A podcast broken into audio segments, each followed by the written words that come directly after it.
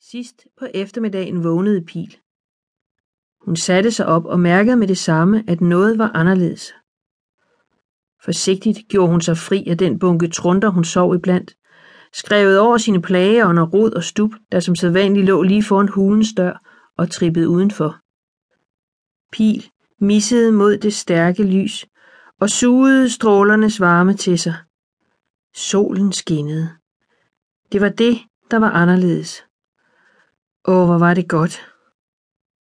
Siden sidste månemarked havde det regnet, blæst og tordnet, og hun havde været nødt til at være inde i dagevis. Det var tit sjovt at være sammen med de andre, for trunderne holdt af fest og ballade, men ofte udviklede festen sig til slagsmål og skænderier, og den del af det brød Pil sig ikke meget om. Hun kiggede op. Der var ikke en sky på himlen, og selvom hun som alle andre trunder først stod op sidst på eftermiddagen, var der stadig længe til at solen forsvandt bag de høje bjerge. Denne dag havde hun lyst til at besøge Tone, der boede i en hul stamme i et gammelt træ i løvskoven. Derfor sprang hun fra tue til tue gennem ellesumpen, hvor trunderne boede, til hun nåede bredden af Grønnesø. Den var stille og spejlblank, og hun rynkede lidt på sin lille runde kartoffelnæse, da hun så sig selv. Bare hun havde set ud som en stjernesamler. Forsigtigt trak hun fingrene gennem det filtrede hår og rettede lidt på sin grove kjortel, mens hun kiggede ud over vandet. Måske kunne hun få øje på en af stjernesamlernes små skibe. Nej, det var for tidligt. Der var endnu længe til, at de ville vågne og kaste deres spindelvævstynde net ud over søens blanke overflade for at fange stjernestøv og måneskin.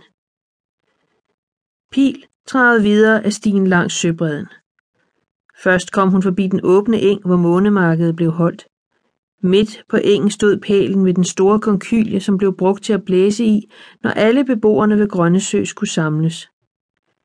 Snart efter førte stien ind imellem høje træer.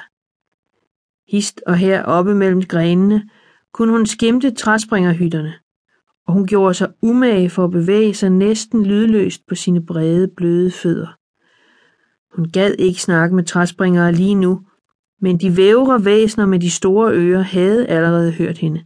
I, du er nok tidligt ude. Hvor er du på vej hen? Hvordan kan det være, du allerede er stået op? Har du ikke? Pil sukkede lydløst. Man kunne lige så godt svare dem først som sidst, selvom deres nysgerrighed næsten var umættelig. Godmorgen, Titi, svarede hun, for hun kendte den mindste af træspringerne. Jeg er stået op, fordi jeg ikke kunne sove mere. Er det ikke dejligt, at det er blevet solskin igen? I jo. Titi nikkede, så hendes røde stridthår hoppede frem og tilbage. Men jeg kan godt sige dig, at vores hytter næsten er ødelagt af al den vind og regn. Og ved du hvad? Ja, det er næsten endnu værre. Har du hørt, hvor skrækkeligt det er, at op til flere skovsnegle er druknet af al den regn? Ja, for slet ikke at tale om de to store græntræer oppe i mørkeskoven, som lynet slog ned i. Tænk, de siger, at mange af gnomerne har fået svedt pelsen af, og... Den anden træspringer, der fuldtes med Titi, tog over. Ja, og så skal vi have alle de små, vemmelige, pelsede væsner til at rende rundt her i skoven. Man ved aldrig, hvad de kan finde på. Hvorfor kommer de her? spurgte Pil uroligt. Hun havde mødt gnomer en gang, og det var ikke noget rart møde. Ja, det er jo fordi Tone hjælper dem. Ja, vi er flere, der har snakket om, at det nærmest er uansvarligt. Hun er trods alt mere i familie med os end med dem, og... Pil blev pludselig i tvivl, om hun skulle gå videre ind til Tone. Tænk, hvis der var gnomer. Men så kommer de i tanker om, hvad den gamle kvinde plejede at sige. Der er ingen, der er farlige, når de behøver hjælp. Måske havde Tone endda brug for hende. Pil havde før hjulpet, når der havde været mange syge og sårede hos hende. Farvel, Titi, jeg må videre, sagde hun, og fortsatte ned ad stien. Men træspringerne fulgte med oppe i grenene. Men hvor skal du hen? Er du ikke klar over, at den her sti fører lige ind til Tone? Jeg tænker, hvis du møder en gnom på vejen. Jamen, jeg er faktisk på vej ind til hende.